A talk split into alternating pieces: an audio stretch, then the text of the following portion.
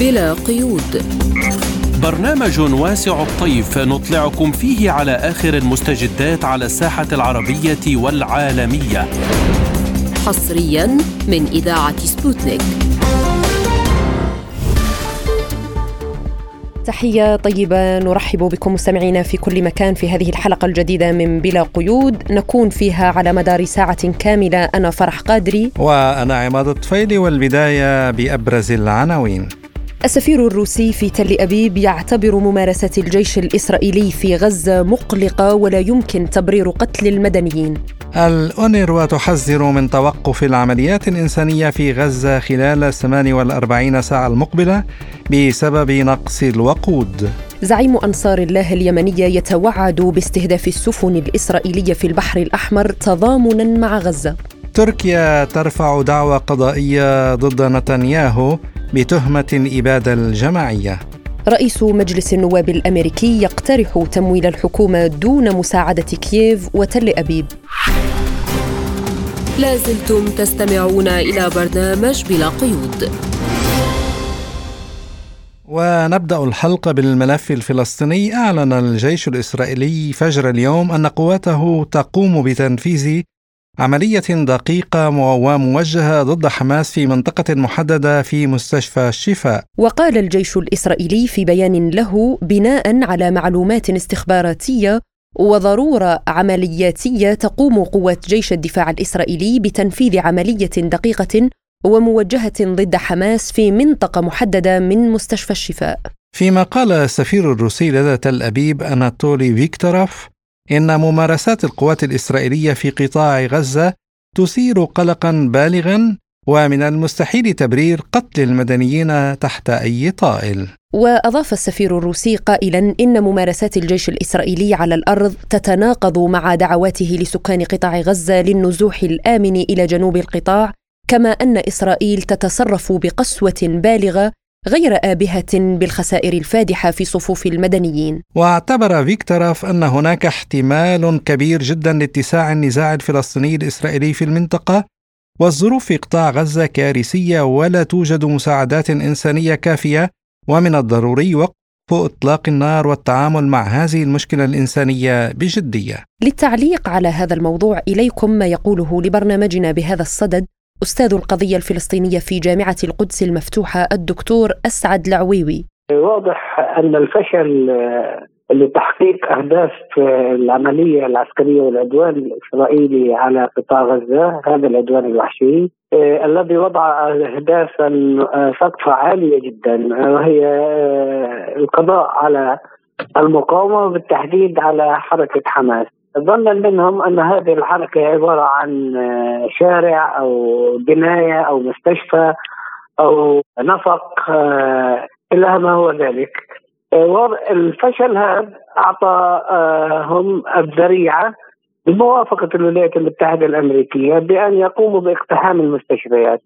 وبالتحديد مستشفى الشفاء وهو أكبر مستشفى فلسطيني للعلم على الإطلاق وهو عمره أكبر من عمر دولة الاحتلال الإسرائيلي.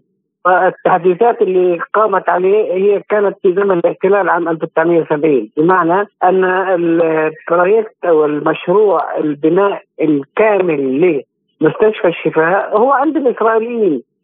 روجوا دعاية كبيرة جدا للشارع الإسرائيلي أن قيادة حماس تقود العمليات العسكرية من أنفاق تحت آه، مبنى مستشفى الشفاء وأن الرهائن الإسرائيليين موجودون هناك في آه، اقبيه مستشفى الشفاء. وعلى هذا الأساس آه، هم روجوا لهذه العملية وقالوا أننا خلال ساعات قليلة جدا سوف نقوم بعملية تحرير الرهائن. على العلم أنه كان مروجا سابقا أن عملية المباحثات وحول قضية تبادل الاسرى جاري على قدم وساق هي باب قوسين وأدنى للموافقة عليها من جميع الأطراف. قاموا بعملية الاقتحام منذ فجر اليوم ولغاية الآن لم نرى أي هدف عسكري في داخل هذا المستشفى حسب ما بقول مدير الإسعاف والطوارئ عمر زقور مدير الإسعاف والطوارئ في مستشفى الشفاء في غزة. قبل قليل وفي هذه الأثناء هو يتحدث عن الترويع وعمليات القتل والقصف للمستودعات الأدوية ما تبقى من مستودعات الأدوية وعمليات التنكيل والاعتقال بالكادر الطبي وفي اللاجئين الفلسطينيين. وفيما يخص المدى الذي يمكن أن تذهب إليه تل أبيب في حربها ضد الشعب الفلسطيني في غزة يقول العواوي. الوضع آه الذي نعيشه اليوم ونحن نرى بأعيننا خاصة مدى الخطورة في التنقل ما بين الطرق وما بين المدن في داخل الضفة الغربية وعمليات الاجتياحات التي تقوم بها برده فعل وأيضا شراسة وهمجية المستوطنين في التعامل مع الفلاح الفلسطيني ومع الإنسان الفلسطيني في الضفة الغربية. هذا يعكس أن لأول مرة دولة الاحتلال الاسرائيلي تعيش في أزمة حقيقية. هذه الأزمة لها تداعيات ليس فقط سياسية وعسكرية وإنما تداعيات اقتصادية. الاقتصاد الإسرائيلي شبه موقف في كل أنحاء آه، إسرائيل تقريبا.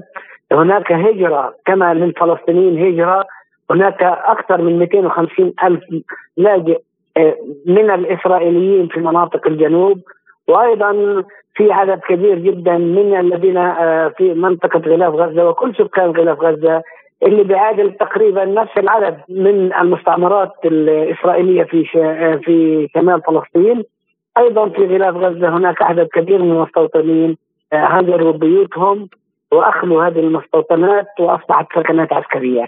بالإضافة إلى تعطل الجامعات والمدارس وأيضا المصانع وكل مراكز الإنتاج الاقتصادي الإسرائيلي، الحياة أنا أعتقد أن إسرائيل لا تستطيع أن تستمر في هذا الواقع فضلا على أن خسائرهم البشرية في من خلال عمليات المقاومة في قطاع غزة لا يستطيع أن يتحمل هذا الاحتلال وبالتالي أن يطيل عمر المعركة، لا في البعد الخسائر البشرية ولا في البعد الخسائر الاقتصادية الهائلة. ولن تنفعهم لا ال 14 مليون اللي من الولايات المتحدة الأمريكية ولا من 140 مليون ولا حتى إذا بيوصل الرقم زي ما وصل أوكرانيا أكثر من 200 مليار مليار عفوا دولار. فأنا لا أعتقد أن هذا الكيان المصطنع قادر أن يتحمل هذه الكلفة البشرية وهذه الكلفة الاقتصادية وبالتالي هو سوف يضطر إلى جهة ما تنزله عن الشجرة لكي يوقف الحرب والعدوان والذهاب إلى مسار سياسي آه، يفضي باعطاء الفلسطينيين في النهاية حقوقهم وبداية يذهبوا إلى مفاوضات لتبادل الاسرى إما على مراحل وإما بصفقة كاملة. أما فيما صرح به مندوب إسرائيل الدائم لدى الأمم المتحدة من أن المرحلة الحالية من العملية في غزة ستنتهي خلال أسابيع قليلة يقول الأستاذ العويوي. يعني كل قائد من القيادات السياسية أو من الدبلوماسيين الإسرائيليين يصرح تصريح آه، يختلف عن التصريح الثاني. حتى نفس المسؤول السياسي أو العسكري يصرح تصريح الصباح يتغير عند الظهر ويتغير عند المساء. لا أرى أنا أرى آه، أن القيادة السياسية الإسرائيلية في تخبط وهي كانت مقتنعة حسب آه، يعني تاريخها المسبق أنها قادرة على تدمير آه، المقاومة في خلال أسابيع قصيرة. واضح انها هي ذاهبة إلى المجهول. ولا أحد يعرف إذا ما استمروا في الحرب حجم الخسائر. أنا أرى أن إسرائيل لا تستطيع أن تستمر أكثر من أسبوعين إضافيين لهذه الحرب وممكن آه، لا تنسى أن تداعيات الحرب الإقليمية وعندك حزب الله وجنوب لبنان أيضا هناك آه، خسائر بشرية واقتصادية هائلة جدا. لا يفصح عنها الإسرائيلي، لأول مرة الإسرائيليون لا يفصحون عن خسائرهم لا المادية ولا البشرية، علما أن وزارة الصحة في شمال فلسطين وفي منطقة الجليل كان قبل خمس أيام تقريبا الافصاح عن أن هناك في أكثر من 1200 إصابة نتيجة للاشتباكات ما بين حزب الله وما بين الاحتلال الإسرائيلي، منهم أكثر من 100 حالة ميؤوس منها. اذا هذا الواقع هل تستطيع أن تتحمله؟ هل إذا توسعت الحرب مع حزب الله الذي يمتلك مقدرات هائلة جدا عسكرية قادره أن تدمر مدن في إسرائيل، قادره أن تتحمل هذا الحرب؟ أيضا المقاومة ومحور المقاومة آه، يقولون أننا لن نسمح لهزيمة حماس في الوقت الذي نشعر أن حماس سوف تنهزم في هذه المعركة ستنهمر الصواريخ والقذائف من كل ثوب وحد كالمطر على مدن الاحتلال الرئيسية. اذا نحن أمام واقع مجهول بالنسبة للإسرائيليين، واقع لا تستطيع أن تتحمل هذه الإدارة السياسية والعسكرية التي ثبتت فشلها وهي غير مقنعة للشارع الإسرائيلي والتي هي لغاية الآن غير قادرة أن تحرر أسير واحد من اسراها عند المقاومة في قطاع غزة، هذا القطاع الذي لا يتجاوز مساحته أكثر من 365 كيلومتر، هم يحاربون اليوم في المجال البري في مساحة ليست أكثر من 40 كيلومتر وفي الأطراف وليست في العمق، مستشفى الشفاء للعلم هو ليس في عمق مدينة غزة ولا المجلس التشريعي. كلهم في مناطق أطراف مدينة غزة ومدينة غزة هي مدينة مكتظه بالابنيه وبالسكان وبالشوارع والأزقة ولا يستطيع اعتقادي أنا الجازم أن قوات الجيش الاحتلال الإسرائيلي النظامية أن تخوض حرب شوارع. إذا ما ذهبت إلى هذا الخيار فهي ذهبت إلى مقبرة كبيرة لجنودها في قطاع غزة وإلى خسائر كبيرة وفادحة وهزيمة لا يمكن أن تتحملها دولة الاحتلال الإسرائيلي. وعن مدى واقعية فتح جبهة ثانية في جنوب لبنان على ضوء دعوة نتنياهو الجيش للاستعداد لأي سيناريو مع حزب الله يقول العويوي. نتنياهو آه، رجل يعني آه، أناني وفاشل وهو يريد أن يورط الأمريكي في هذه الحرب الإقليمية. هو يريد أن يؤتي بالأمريكان يحارب عنه. بالتالي أنا لا أعتقد أن هذا الجيش اللي ثلثين جيشه بحارب في غزة يستطيع أن يفتح جبهة جديدة خاصة مع جبهة متمكنة. لها خبرة عالية في محاربة آه، الإرهاب في سوريا وأيضا لها خبرة في محاربة دولة الاحتلال وخصوصا في حرب التحرير ما قبل ال 2000 وفي حرب 2006 وبالتالي الإسرائيليون مهزومون نفسيا في أي مواجهة قادمة قبل أن تبدأ مع حزب الله ومع المقاومة في جنوب لبنان. كما أنهم مهزومون في مع المقاومة في الحرب مع المقاومة في قطاع غزة وهم رده فعلهم الانتقاميه تذهب إلى قتل المدنيين والأطفال والشيوخ. كما عملوا في جنوب لبنان في محطة هنا أو هناك عندما قتلوا آه، الأحفاد الثلاثة مع جدتهم في منطقة جنوب لبنان. هذا هو الاحتلال الإسرائيلي لا يستطيع أن يواجه المقاومين وجها لوجه وإنما يذهب إلى الجبهة المدنية لكي يوجع المجتمع المدني سواء في لبنان أو في أو في فلسطين. وعن أسباب تجاهل المجتمع الدولي لاقتحام المستشفيات وقتل الكوادر الطبية الفلسطينية يقول العويوي يعود السبب للعقلية الكولونيالية الاستعمارية التي لن تلغى وهذا شعار زائف للديمقراطية عندهم هو شعار زائف ليس له علاقة بالواقع عقلية قتل مليون ونص جزائري في حرب التحرير الجزائرية لا تزال موجودة في عقل الفرنسي والإنجليزي والأمريكي. وبالتالي هذه هي العقلية التي تسود وبما أن هذه الدولة هي دولة مصطنعة لهم ودولة كولونيالية في الخط الدفاع الأول تتعرض للخطر الداهم الخطر الوجودي.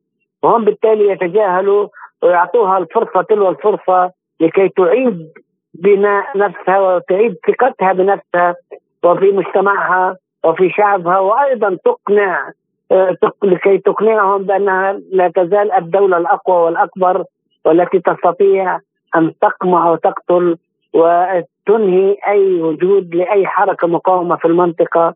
وهي الممثل الوحيد لمصالحهم في هذه المنطقة. وبالتالي عليهم أن يبقوا داعمين لها لكي تبقى معيقه للتحرر والانعتاق من كل أشكال الهيمنة في المنطقة التي تعيق تقدم وطموحات شباب المنطقة هذه المنطقة العربية ومنطقة الشرق الأوسط الذي أغلب سكانها وأغلب بنيتها من الشباب. استمعنا إلى أستاذ القضية الفلسطينية في جامعة القدس المفتوحة الدكتور أسعد العويوي. لازلتم تستمعون إلى برنامج بلا قيود. ومتابعة للشأن الفلسطيني حذر مدير شؤون وكالة الأمم المتحدة لغوث وتشغيل اللاجئين الفلسطينيين في الشرق الأوسط الأونروا في قطاع غزة. توماس وايت من توقف العمليات الإنسانية في القطاع خلال 48 ساعة المقبلة بسبب نقص الوقود. وقال وايت إن العمليات الإنسانية في غزة ستتوقف خلال 48 ساعة المقبلة حيث لا يسمح بدخول الوقود إلى غزة. وبحسب وسائل إعلام عربية فإن وكالة الأمم المتحدة لإغاثة وتشغيل اللاجئين الفلسطينيين ومنظمة الصحة العالمية لم تعد تقدمان المساعدة في غزة وغادرتا القطاع. من جهتها دعت منظمة هيومن رايتس ووتش إلى التحقيق في الهجمات الإسرائيلية على المستشفيات في قطاع غزة باعتبارها جرائم حرب. هذا وأعلنت منظمة الأمم المتحدة للطفولة اليونيسيف أن أكثر من 700 ألف طفل في قطاع غزة نزحوا عن ديارهم حيث أجبروا على ترك كل متعلقاتهم وراءهم وذكرت المنظمة أن الاحتياجات الإنسانية تتزايد ودعت إلى وقف فوري لإطلاق النار لأسباب إنسانية مستعجلة وإتاحة وصول المساعدات بشكل مستدام دون عوائق. وللتعليق أكثر حول هذا الموضوع نستضيف معنا المحلل السياسي الأستاذ سليم بوزيدي. أهلا وسهلا بك. يعني أبدأ معك من تحذيرات الأونر ومن توقف العمليات الإنسانية في غزة خلال 48 ساعة المقبلة بسبب نقص الوقود. يعني هل يمكن أن يؤدي خروج هذه المنظمات الإنسانية إلى كارثة غير مسبوقة في القطاع؟ بداية شكرا جزيلا على الاستضافة في الحقيقة أنا طرحت سؤال بهذه الصيغة على أن خروج المنظمات الإنسانية من دائرة العمل في قطاع غزة يهدد بكارثة إنسانية نحن بحاجة كمتابعين وكإعلاميين في الحقيقة إلى فهم الموضوع بطريقة قد تكون أكثر آه، وضوحا وأكثر حتى جرأة في تسمية الأمور بمسمياتها. من اليوم الأول وقبل بداية الحرب آه، في قطاع غزة وقبل السابع من أكتوبر، نحن نتكلم على قطاع محاصر منذ حوالي 17 سنة والأزمة الاقتصادية والأزمة المعيشية والأزمة الطبية والأزمة الصحية على الأقل في الثلاث أو أربع سنوات الأخيرة كانت في الحقيقة في وضع خطير جدا تحديدا فيما يتعلق ببنى التحتية الجانب الصحي والمدارس والتأمين المستلزمات الاساسيه في قطاع غزة. وبالتالي الحديث على أن الوضع الآن يهدد بكارثة إنسانية يعطي الانطباع وكأن الوضع قبل السابع أكتوبر كان آه، جيدا أو في الحد الأدنى مقبولا. وهذا الكلام غير دقيق. لأن الاحتلال الصهيوني يحاصر قطاع غزة من جميع المنافذ ومعبر رفح تقريبا شبه مقفل إلا ما ندر في بعض الحالات. والمستلزمات الأساسية للحياة الطبيعية ونتكلم على الوضع الجيد الحياة فقط اللي يحتاجها الإنسان غير موجودة. أما الآن والوضع وصل إلى هذه المرحلة من التعفن وكذلك من انهيار الجسم الطبي والجسم الصحي في قطاع غزة ونفاذ الوقود بشكل كامل من جميع المستشفيات وبالتالي أصبح الوضع الإنساني في الحقيقة أنه ليس كارثي بل هو وصمة عار على المجتمع الدولي وعلى كل المعنيين. والمنظمات الإغاثية في قطاع غزة كانت تناشد منذ اليوم الأول بضرورة تحييد المستشفيات وكذلك عدم إغلاق وعدم سمح لاسرائيل بمنع دخول المستشفيات على اعتبار أن القانون الدولي يعتبر المستشفيات ويعتبر أن العاملين في قطاع الإغاثة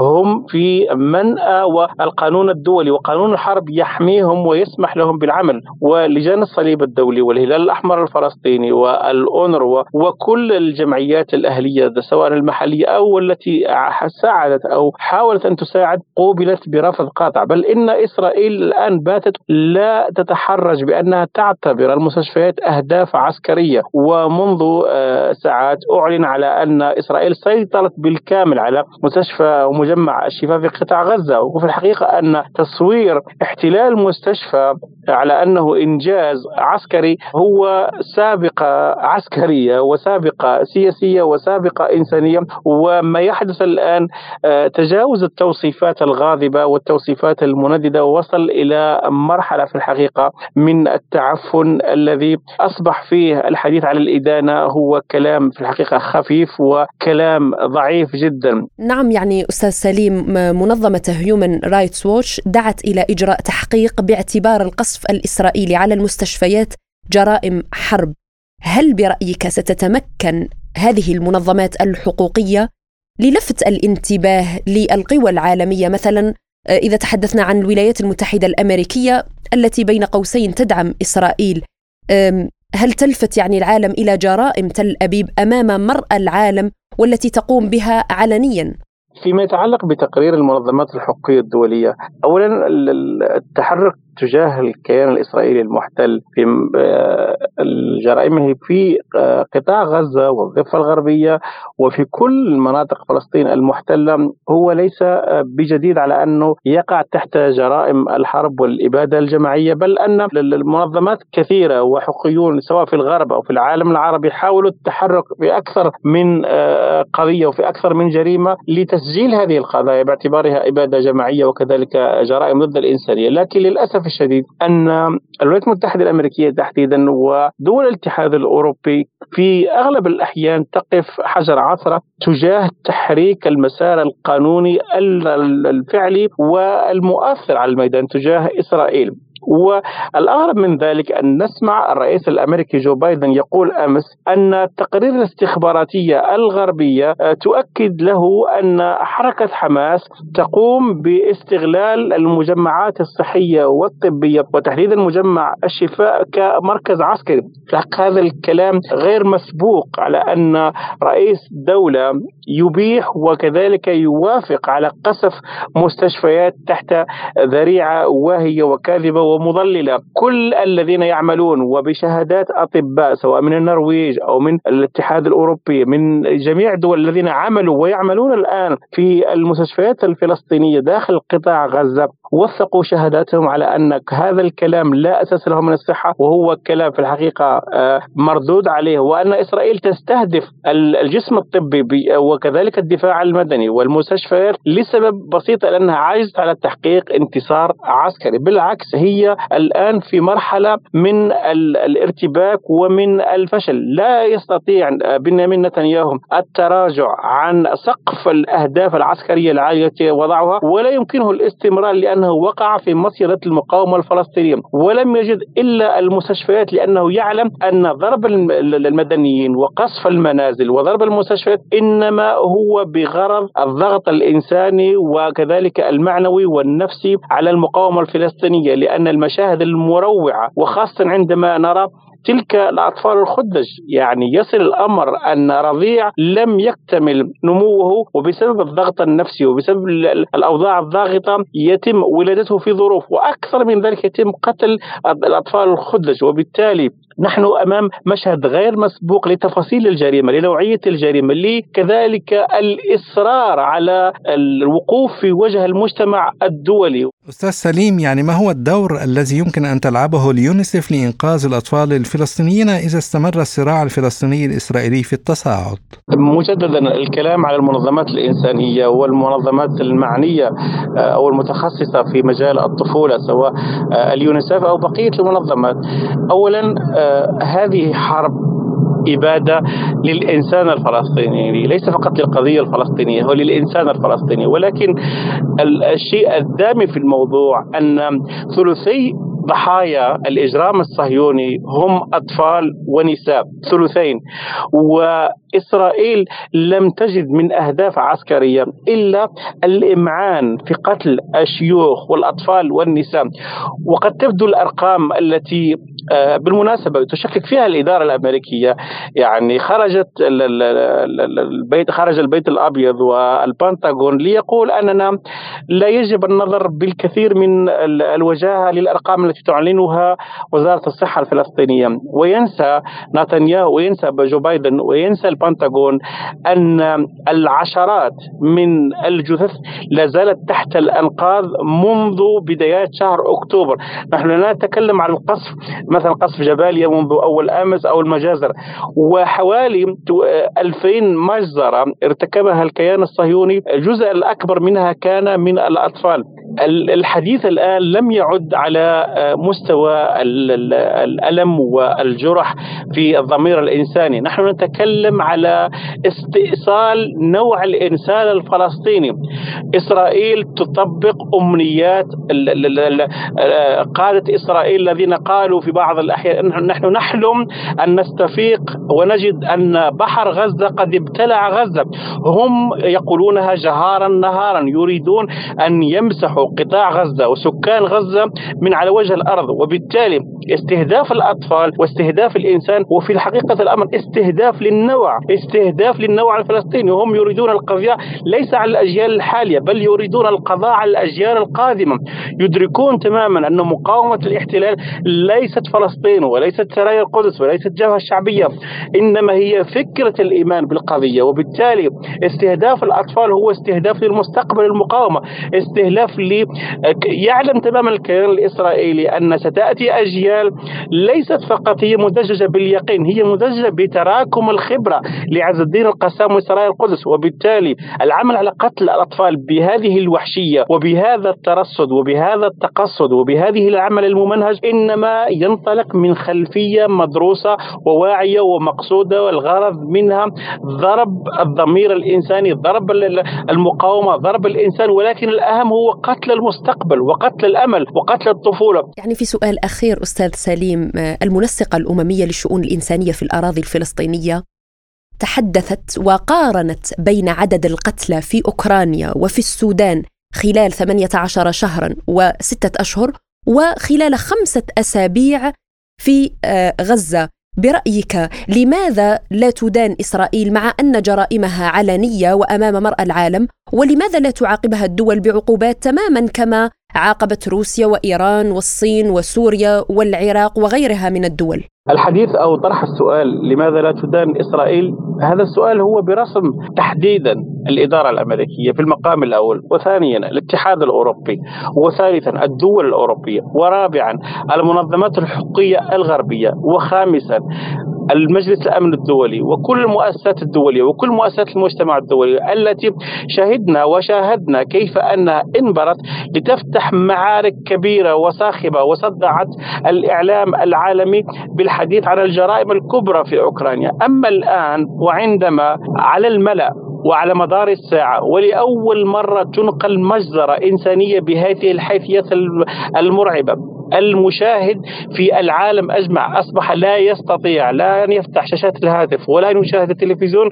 لأن حجم المشاهد مروعة ومرعبة وخطيرة جدا. وبالتالي الحديث لماذا تفلت إسرائيل من المعاقبة ومن المتابعة الجنائية الدولية؟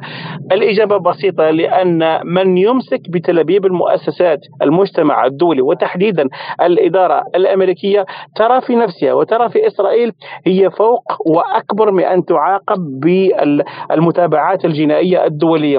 وهذه فرصة لنؤكد على أن ضرورة التحرك لإعادة النظر في هذه الميكانيزمات الجائرة والظالمة وكذلك التي في الحقيقة جيرت المحكمة العدل الدولية وكذلك مؤسسات المجتمع الدولي لصالح أهداف سياسية غربية. اصبح الآن الحديث على أن الغرب الذي تشدق بحوالي 70 سنة أو 80 سنة بأنه هو عراب حقوق الإنسان وهو عراب الديمقراطية وهو عراب الحرية. في الحقيقة أن المظاهرات الغير المسبوقة في واشنطن وفي لندن أكدت أن قبل المجتمع العربي وقبل المجتمع الفلسطيني وقبل الدول المناهضة للإمبريالية الغربية الشعوب الغربية في حد ذاتها الآن أصبحت تدرك وبعمق وبقوة أن كل الحديث وكل الكلام وكل المشاريع وكل السرديات التي يطرحها الغرب على أنه هو مناصر العدل وحقوق الإنسان والحرية وكذلك هو نصير الضعفاء سقطت إلى غير رجعة. وهذا أيضا من مكاسب معركة طوفان الأقصى أنها عرت وكشفت وبينت حقيقة المؤسسات الغربية وأيضا بينت هشاشة وضعف مؤسسات الجنائية وكذلك المحكمة الدولية. ولاحقا لا يجرأ أي مسؤول غربي أن يقف أمام الكاميرا أو أي الرأي العام الغربي والحديث على أنه يقدم مشروعا أو يقدم برنامجا انتخابيا أحد عناوينه حرية التعبير والعدالة. ومن قبيل التذكير الآن أن التحرك لدعم الشعب الفلسطيني دعمه بقوة دعمه إنسانيا وسياسيا وعسكريا هو الطريق الصحيح والوحيد. نعم نشكرك المحلل السياسي الأستاذ سليم بوزيدي على هذه المداخلة. لازلتم تستمعون إلى برنامج بلا قيود. وفي اليمن تعهد زعيم جماعة أنصار الله اليمنية عبد الملك الحوثي بمواصلة الهجمات على الاحتلال الإسرائيلي قائلا إن قوته ستبحث عن السفن الإسرائيلية في البحر الأحمر ومضيق باب المندب. كما دعا الحوثي الدول العربية والإسلامية إلى مقاطعة البضائع الأمريكية والإسرائيلية ومنتجات كافة الشركات الداعمة لإسرائيل. وللتعليق على هذا الموضوع إليكم ما يقوله لبرنامجنا خبير في الشأن اليمني أحمد البحري. آه، بالنسبة لتصريحات السيد القائد يوم أمس آه، باستهداف آه، أي سفن ترفع العلم الإسرائيلي في سواء في البحر الأحمر أو في باب المندب قبالة السواحل اليمنية فإن هذه التصريحات تأتي تأكيدا لما قام به من سابق بان بأننا لن نتخلى عن غزة وما يحدث في غزة من جرائم اباده بحق الفلسطينيين. وكان هذا هو أقل آه، ما نستطيع أن تقدمه اليمن لا سيما وقد طالب آه، السيد القائد حفظه الله من دول الجوار فتح ممرات آه، لليمنيين للذهاب إلى مساعدة إخواننا في غزة حتى ان أن تقوم أي دولة بفتح مثل هذه الممرات. بما أنه لا توجد أي دولة استجابت لهذا الطلب فإن أقل ما نستطيع أن نقدمه هو ضرب إسرائيل سواء بالصواريخ البالستيه أو المجنحه أو الطائرات وكذا استهداف آه، السفن الإسرائيلية آه، أي سفن إسرائيلية سواء كانت تجارية أو عسكرية آه، في قوال السواحل اليمنية سواء في البحر الأحمر أو في مضيق باب المندب. واعتقد بأن هذا التصريح هو تصعيد وإعلان في الدخول في الحرب مباشرة ورفع مستوى جاهزية القوات البحرية اليمنية لاستهداف السفن الإسرائيلية. وعن عواقب التدخل اليمني في الصراع الفلسطيني الإسرائيلي يقول البحري بالنسبة لنا لا بالنسبة للعواقب الشعب اليمني مستعد لأي ردة فعل سواء من قبل الكيان الصهيوني أو الأمريكيين ولأن الشعب اليمني محاصر له تسع سنوات و علينا عدوان آه، له تسع سنوات وقد تم ضرب كل شيء في اليمن سواء البنى التحتية أو الأماكن الحيوية أو كذلك منازل المواطنين. فبالنسبة لنا لا يوجد ما نخشاه. ردة فعل أو ما نخافه بل على العكس آه، يتمنى الشعب اليمني قياده وشعبا وحكومة وجيشا بأن يكون مساهما في رد العدوان على إخواننا في غزة سواء بالمشاركة المباشرة أو الغير مباشرة وذلك باستهداف الكيان الصهيوني أو باستهداف أي شيء يتعلق بهذا الكيان الغاصب وفيما إذا كانت دعوة السيد عبد الملك الحوثي للدول العربية والإسلامية إلى مقاطعة البضائع الأمريكية والغربية ستلقى صدى وتكون مجدية يقول البحري. بالنسبة للمقاطعة ثبت على ثبتت أثبتت الأيام بأن الاقتصاد هو عصب الحياة وأن المقاطعة هي آه، سلاح فعال جدا وأن الكيان الصهيوني لا يعتمد إلا على اقتصاده اجتماعي يعتمد على الشركات المتواجده سواء في أمريكا أو في كندا أو في أوروبا. ومقاطعة الشعوب لهذه المنتجات آه، ضربة في الصميم بالنسبة للكيان الصهيوني حيث أنه يعتمد ماليا واقتصاديا وعسكريا على هذه المعونات. وعلى هذه الشركات فإذا تم مقاطعتها واستهدافها من جميع أبناء الأمة العربية والإسلامية فإن هذا لا شك فيه سوف يكون له الأثر الكبير على الكيان الصهيوني وسيجعله يتراجع عن قراراته بل بل أنه قد يدفعه إلى وقف هذا العدوان. وفيما إذا كانت المعركة ضد إسرائيل ستوحد الأطراف المتحاربة في الصراع اليمني يقول البحري بالنسبة للموقف الذي أعلنه السيد عبد الملك فما لا شك فيه بأن هذا الموقف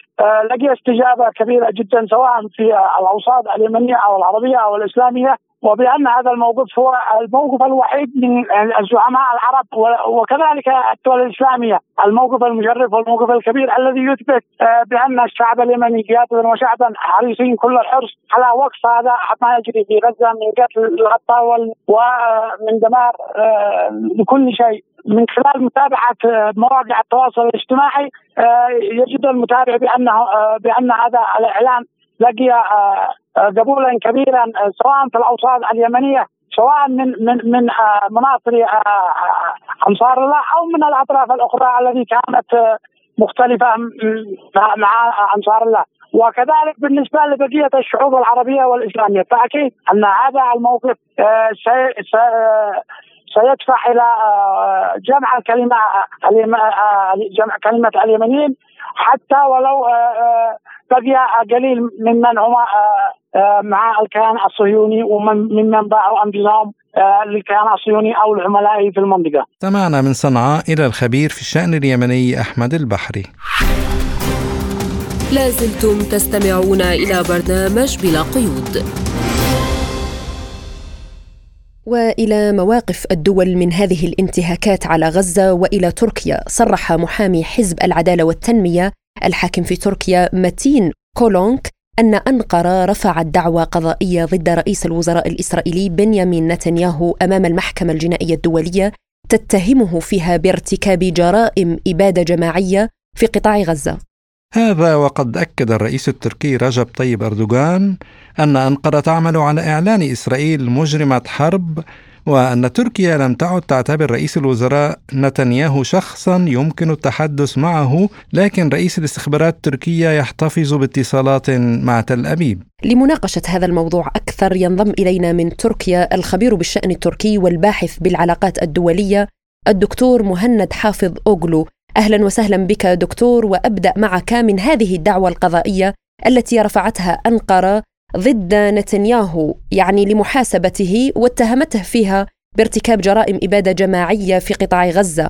هل برأيك ستنظر المحكمة الجنائية الدولية وتحاسب فعلا نتنياهو؟ طبعا هذه الخطوة هي من ضمن الخطوات التصعيدية التدريجية التي تقوم بها أنقرة آه، ضد هذا الإجرام من قبل إسرائيل ضد المدنيين في غزة.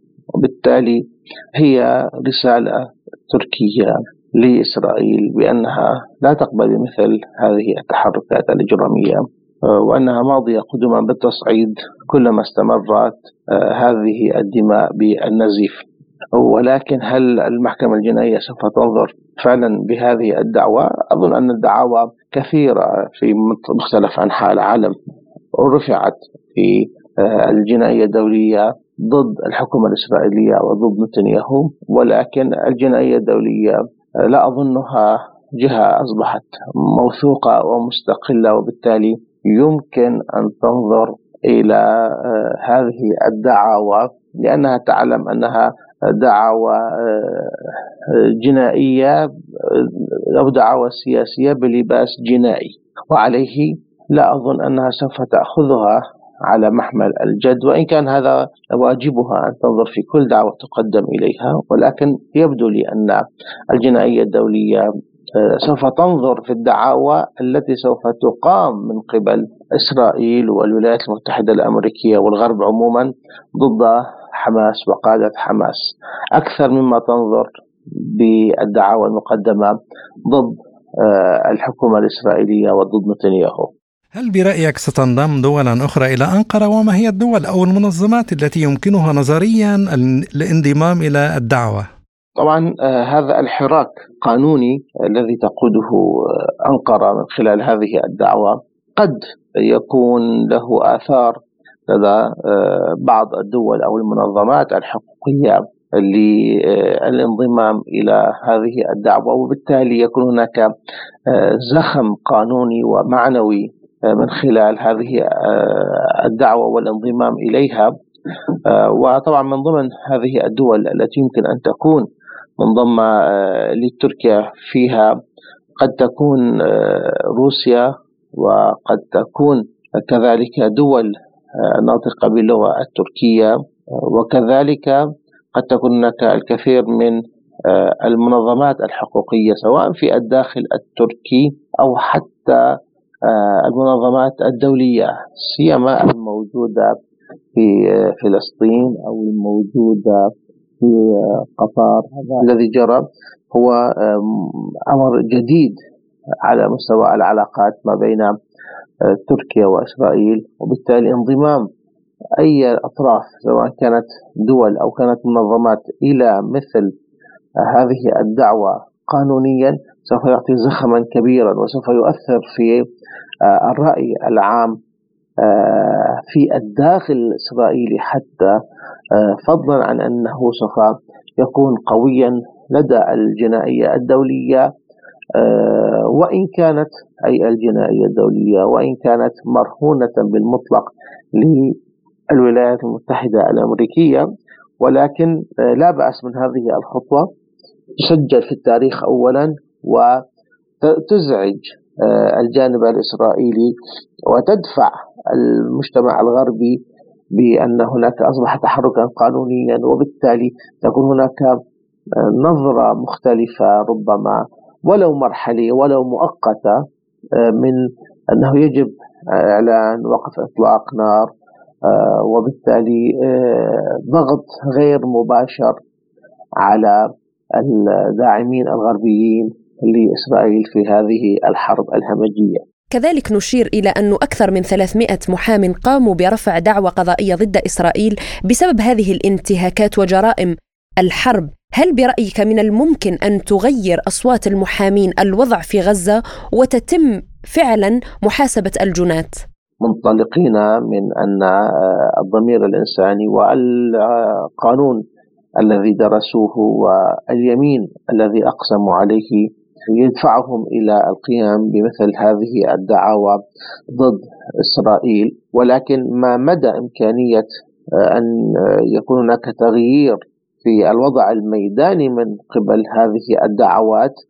لا يبدو لي مع الأسف أن هذه الدعوات آه، سوف يكون لها انعكاس على الواقع. إسرائيل اليوم ترى نفسها أنها فوق القانون وأنها آه، أكبر من آه، القانون الدولي ومن القانون الإنساني. لا تنظر إلا إلى الواضع الميداني الذي تمتلكه مستفيدة بطبيعة الحال من الدعم اللامحدود من قبل آه، الدول الغربية من خلال واشنطن أو برلين أو باريس حتى بشكل أساسي. وبالتالي هي ماضية قدما في الاستمرار بهذه الحرب الهمجية ولن تتوقف إلا إذا آه، توقف أو آه، كانت هناك رسائل غربية للحكومة الإسرائيلية بوجوب التوقف والبناء على مرحلة جديدة. ولكن آه، لم يعد الآن ما يسمى بهذه الحرب من أنه دفاع عن النفس. هذا سقط بالمطلق. نحن دخلنا اليوم الأربعين وبالتالي ما تقوم به الجهات القانونية أو المحامون من خلال هذه الدعاوى. إنما هي وقفة للتاريخ وقفة الضمير الإنساني بأن آه، هذه الحرب يجب أن تتوقف بكل الطرق ومهما كلف ثمن. وثم يتكلم عن بعد إيقاف هذه الحرب ولكن الهدف الأول والأساس والوحيد لدى كل الدول آه، الحرة ولدى كل المنظمات القانونية ولدى الضمير الإنساني بأن تتوقف هذه الحرب اليوم قبل الغد ومن ثم يتكلم لاحقا في التفاصيل السياسية في سؤال أخير يعني ما هي العواقب المتوقعة للمواجهة المحتملة بين تركيا وإسرائيل؟ ربما تعدد الضغوطات التركية بالتوافق والتزامن مع ضغوطات عالمية ربما قد يوصل إلى إيقاف مؤقت لهذه الحرب آه، وتكون هناك تلبية لبعض الطلبات الأساسية من إيقاف للأعمال القتالية وإدخال المساعدات للسكان بطبيعة الحال. ولكن ما بعدها سوف يكون أكثر مما هي عليه اليوم. يعني هناك فواتير كبيرة سوف تدفع كما قاله الرئيس أردوغان بأن الكلام مع نتنياهو أصبح مستحيلا ولكن هناك حاجة ملحة بالفعل لأن تبقى العلاقات التركية الإسرائيلية قائمة ولكن قيد التعليق إلى أن تتوقف هذه الحرب. سوف تكون هناك بالفعل مراجعات سواء على المستوى التركي أو حتى على المستوى الإسرائيلي. للعلاقات التركية الإسرائيلية لأن أنقرة تصعد آه، شيئا فشيئا آه، نحو آه، القطيعة الدبلوماسية وقطع العلاقات ما بين أنقرة وتل أبيب. وهذا سوف يكون له أثمانه وسوف تكون له ضريبته بطبيعة الحال. ولكن أظن أننا أهم ما يمكن أن نتحدث عنه اليوم إيقاف هذه الحرب وإن كانت الفواتير سوف تكون باهظة الثمن مع تركيا بشكل خاص ومع الكثير من دول العالم ومع إسرائيل بشكل عام. الخبير بالشأن التركي والباحث بالعلاقات الدولية الدكتور مهند حافظ أوغلو كنت معنا من تركيا شكرا جزيلا لك. لازلتم تستمعون إلى برنامج بلا قيود وإلى الشأن الأوكراني قدم رئيس مجلس النواب الأمريكي الجمهوري مايك جونسون مشروع قانون لمواصلة تمويل الحكومة الفيدرالية الأمريكية بشكل مؤقت بمعزل عن تقديم مساعدات لإسرائيل وأوكرانيا. ووفقا للصحف الأمريكية قال جونسون في محادثة مع ممثلي الحزب الجمهوري في مجلس النواب بالكونغرس إنه يعتزم الترويج لخطته الخاصة بتجنب إغلاق الحكومة الفيدرالية الأمريكية في السابع عشر من نوفمبر. وللتعليق على هذا الموضوع نستضيف في حلقة اليوم من البرنامج مدير مكتب الميادين في موسكو الدكتور مسلم شعيت. أهلا ومرحبا بك دكتور مسلم في حلقة اليوم من البرنامج. أهلا وسهلا آه، وفي مستمعينكم والجميع. أهلا بحضرتك. آه، نسألك يعني اعتماد أعضاء الكونغرس الأمريكي مشروعا لتمويل عمل الحكومة دون مساعدة كييف. هل يمكننا أن نقول أنه بدون مساعدة واشنطن؟ فإن نظام كييف محكوم عليه بالموت حقا؟ حكما حكما هذا النظام لا آه، يقوم ولم يستطع حتى الآن القيام بأي عمل وخاصة الأعمال العسكرية دون المساعدة المادية المباشرة بأسلحة وذخائر ودون تمويل الخزينة الأوكرانية وخاصة الجيش والقوى الأمنية من الخزينة الأمريكية وبالتحديد بضغط من الولايات المتحدة أيضا من أوروبا، اذا عندما تتوقف المساعدات الأمريكية حكما ستتوقف الحركة الاجتماعية والحركة السياسية في أوكرانيا وسيبدو واضحا أن هذه الدولة تعيش على الإمدادات كما تعيش آه، الحياة على الأرض. نعم يعني كما تعلم دكتور مسلم آه، خبراء قالوا أن خفض المساعدات العسكرية من الدول الغربية والأوروبية لنظام كييف اليوم في هذه الفترة الراهنة قد يعني أن هذا هذه الحكومات تململت من الفشل الذي يعني قامت به القوات العسكرية الأوكرانية تجاه روسيا حتى أن مسؤول السياسة الخارجية والأمن في الاتحاد الأوروبي جوزيف بوريل قال أنه ليس منجم ليعرف ماذا سيكون آه، غدا يعني آه، في حال خفضت الولايات المتحدة المساعدات العسكرية لأوكرانيا العام المقبل. برأيك هل أمريكا اليوم غيرت من موقفها تجاه الأزمة في أوكرانيا واتجهت إلى الشرق الأوسط؟ الإدارة الأمريكية لم تغير موقفها من الأزمة في أوكرانيا لكنها فعلا هي محتاجة لإرسال كل الأسلحة والذخائر إلى إسرائيل وهذا ما فعلته. كانت هناك باخرة تتجه من إسرائيل إلى أوكرانيا تم إعادتها مباشرة إلى إسرائيل وأيضا ما كان مرسل إلى أوكرانيا من ذخائر 152 ملم توجهت أيضا إلى إسرائيل. إذا بالنسبة لهم معركة الشرق الأوسط هي معركة أساسية استراتيجية لكن معركة أوكرانيا هي آه، معركة ثانوية سنوية بغض النظر عن نتائجها فهي كلها أرباح كانت للولايات المتحدة الأمريكية. حتى لو خسرت أوكرانيا برأيهم هذا الدمار الذي حصل في أوكرانيا هو آه، ستتضرر منه أوكرانيا وروسيا لأنهم شعب واحد وستستفيد منه أوروبا. بالإضافة إلى أنهم كانوا يعرفون مسبقا أن أوكرانيا لن تربح الحرب لكن كان هدفهم هو زيادة الدمار والقتل في الوسط الأوكراني أيضا في الوسط الروسي وهذا ما نجحوا به. حاليا لا يستطيعون ماديا لا يستطيعون وتوزيع قدرات قدراتهم أيضا لا يستطيعون ما بين آه، الشرق الأوسط وأوكرانيا، الأولوية للشرق الأوسط لأن هناك تحسم معركة الاحديه في العالم التي تتبناها الولايات المتحدة أو تزول تماما. عندما تنتهي في الشرق الأوسط إذا ستنتهي في أوكرانيا وليس العكس. نعم دكتور مسلم يعتقد البنتاغون أن تسليم طائرات F-16 إلى كييف لن يغير ميزان القوى. فهل يشير هذا التصريح إلى أنه حتى البيت الأبيض توقف عن تعليق آماله على كييف؟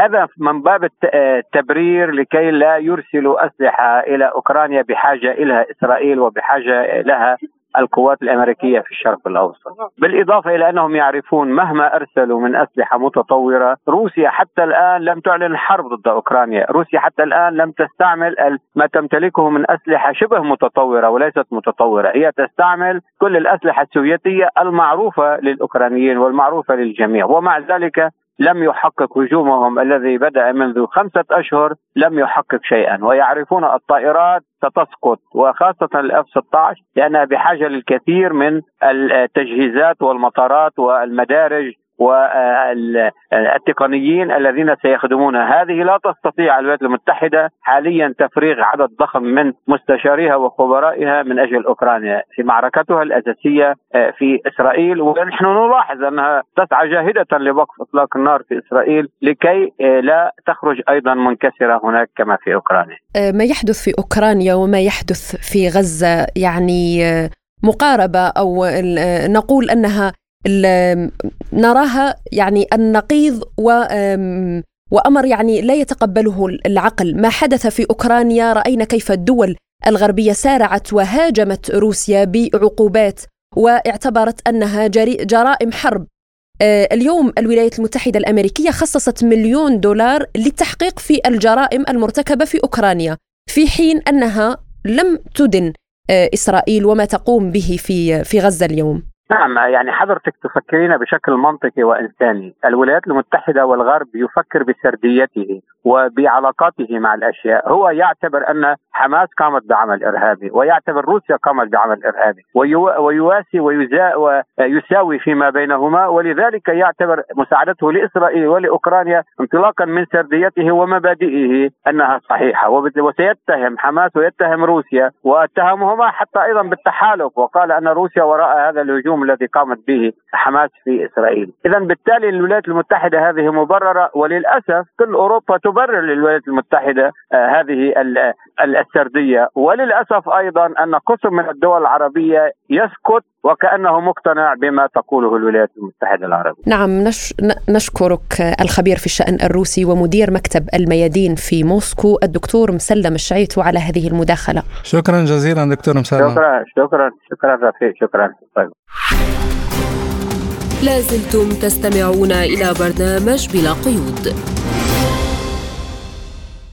ونختم حلقة اليوم بفعاليات أعمال الدورة الثانية من الكونغرس العالمي للإعلام المقام في مركز أبو ظبي الوطني للمعارض بالعاصمة الإماراتية والذي يستمر لثلاثة أيام بمشاركة 172 دولة تمثلهم 257 علامة تجارية بزيادة 22% عن النسخة السابقة. الأمين العام للاتحاد العام للإعلاميين اليمنيين الأستاذ فارس محمد الصليحي تحدث لميكروفون سبوتنيك عن دور الإعلام وأهمية مصداقية المعلومة في وقتنا الراهن.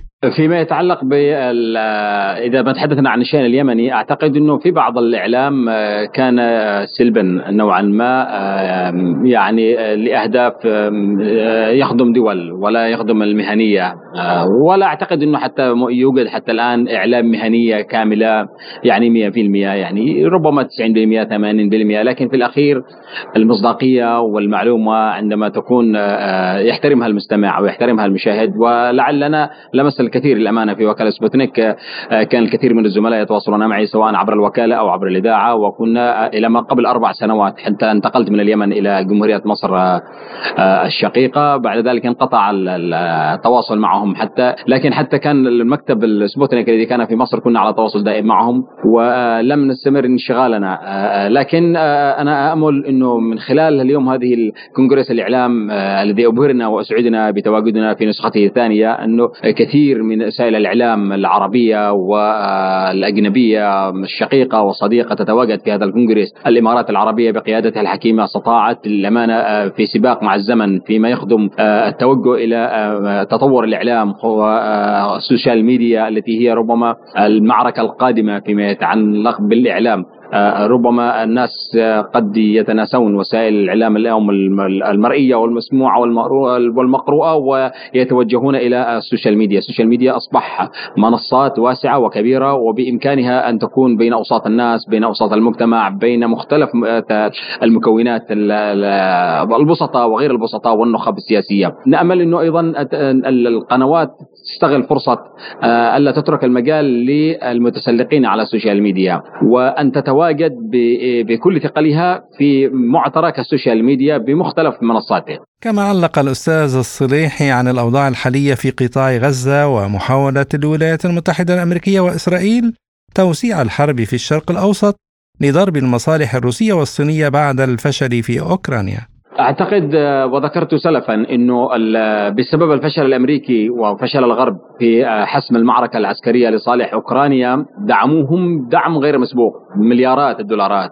وصفقات السلاح لكنهم آه، يعني راهنوا على جمل خاسر كما يقال في المثل العربي. فأعتقد إنه هنالك مخطط صحيح بعيد المدى مرسوم إنه لحرف مسار المعركة أو الخروج بماء الوجه مثل ما فعلت في أفغانستان انسحبت بعد 20 سنة وفشلت فشلا مخزيا وفاضحا. انسحاب مخزي انسحاب أمريكا كان انسحاب انهزام وانكسار. ومع ذلك لأنها تملك مكنة إعلامية كبيرة يعني أستطاعت أن تحول ذلك ذلك الانهزام الإنهزام إلى انتصار وأنه من أجل مصلحة الشعب الأفغاني بينما سلمت أفغانستان لنفس الجماعة التي ظلت أو زعمت أمريكا أنها تحاربها وهي القاعدة والكل يدرك أو يعلم أنها صناعة أمريكية. على كل أنا أعتقد إنه آه، من ثمار اليوم مثلا آه، السلام في اليمن الوساطات اللي قادتها الصين وروسيا في حليفتها مع إيران و يعني نأمل إنه تضغط بقوة روسيا الصديقه وأيضا الصين الصديقة في وقف نزيف الدم في اليمن. وأيضا آه، انتصرت للأمانة حتى في سوريا. حينما وقفت روسيا أمام المؤامرة التي القذرة التي استهدفت الشعب السوري الشقيق انتصرت سوريا. ولم لم تقف معه روسيا لكان اليوم حاله كحال اليمن. اليوم هنالك أكثر من 5 مليون مشرد من اليمن بسبب هذه الحرب. ناهيك عن أكثر من 10 مليون يئنون من الفقر والجوع. ناهيك عن أكثر من 500 ألف قتيل. ومثله آه، جريح. ناهيك عن الأحداث التي شهدتها العراق وكلها بسبب الغطرسة للأسف الشديد نقولها بصراحه الأمريكية وبعض دول الغرب التي آه، لا هم لها سوى بيع صفقات السلاح. أنا نأمل إنه آه، يستمر الصمود الروسي وان يصلوا أيضا إلى مصالحة في مع جيرانهم في أوكرانيا ويعني وقرب الأوكران إنه مهما دعمتهم أمريكا لن يصلوا إلى نتيجة في الأخير الجار الجار هو الذي يجب أن يعني تتصالح معه. بالأخير مصالح واحدة والشعوب واحدة وهي رسالة نوجهها للعقلاء والحكماء في أوكرانيا آه، أن ينسحبوا من الغرب ومن الدعم الأمريكي وأن يعودوا إلى التحاور والحوار مثل ما فعلت اليمن اليوم. وتتحاور مع تحاورت مع أشقائها في المملكه العربيه السعودية ومع ودع واليوم أيضا كما قلنا دعمت روسيا ودعمت الصين دعوات السلام في اليمن. ولا زلنا على أمل إنه تضغط إيران على أدواتها وميليشياتها إنه يعودون إلى مربع أو الحوار وشرعية الصندوق. لا يمكن لأي ميليشيات مهما بلغت بلغت قوتها وذروتها ان أن تحكم شعوب حرة. كما تحدث المستشار الإعلامي السعودي أحمد القرني لميكروفون سبوتنيك عن أهمية هذا الكونغرس وقدرت المملكة العربية السعودية على التطوير والازدهار وصناعة سعودية جديدة بمعناها التاريخي والثقافي وتحقيق رؤية 2030 المملكة العربية السعودية اليوم بقيادة سمو ولي العهد هي تحاول أن أن تعيد تعريف نفسها للعالم. عندها الممكنات التاريخية عندها البعد الثقافي والاجتماعي وعندها أيضا المهارات الحديثة. فبالتالي هي تريد أن تكون نفسها أن تصنع السعودية بناء على هذه المقومات بما يعني يتواءم مع مع السوق العالمي في أي مجال كان سواء في السياحة أو في غير آه، السياحة. وأظن الرؤية رؤية المملكة 2030 هي حاولت أن أن تستوعب السعودية بمعناها الحقيقي. بمعناها التاريخي بمعناها الثقافي وبمعنى أيضا الاقتصادي بالإضافة أنها قائمة على قدرة بشرية هائلة متفردة في المنطقة في هذا الجانب. وبالتالي حاولت وما زالت في في هذا الأفق وحققت. يعني أرقام قياسية أجعلها يعني خطو عفوا حرق خطوات أن تصل لهذا المستوى سواء على المستوى السياح السياسي على المستوى السياحي على المستوى الاجتماعي حتى على المستوى الثقافي. مم. يعني السعودية لا يمكن أن ناخذها بمنأى عن تاريخها في الجزيرة العربية. على بعدها اللغوي على بعدها الادبي والفني والابداعي كل هذه المقومات اليوم جالسة تخلق سعودية جديدة وجزما. من أهم العناوين الأساسية اللي العالم يرى فيها السعودية هو البعد السياحي. إلى هنا مستمعينا الكرام تنتهي حلقة اليوم من برنامج بلا قيود. شكرا لإصغائكم وإلى اللقاء. إلى اللقاء.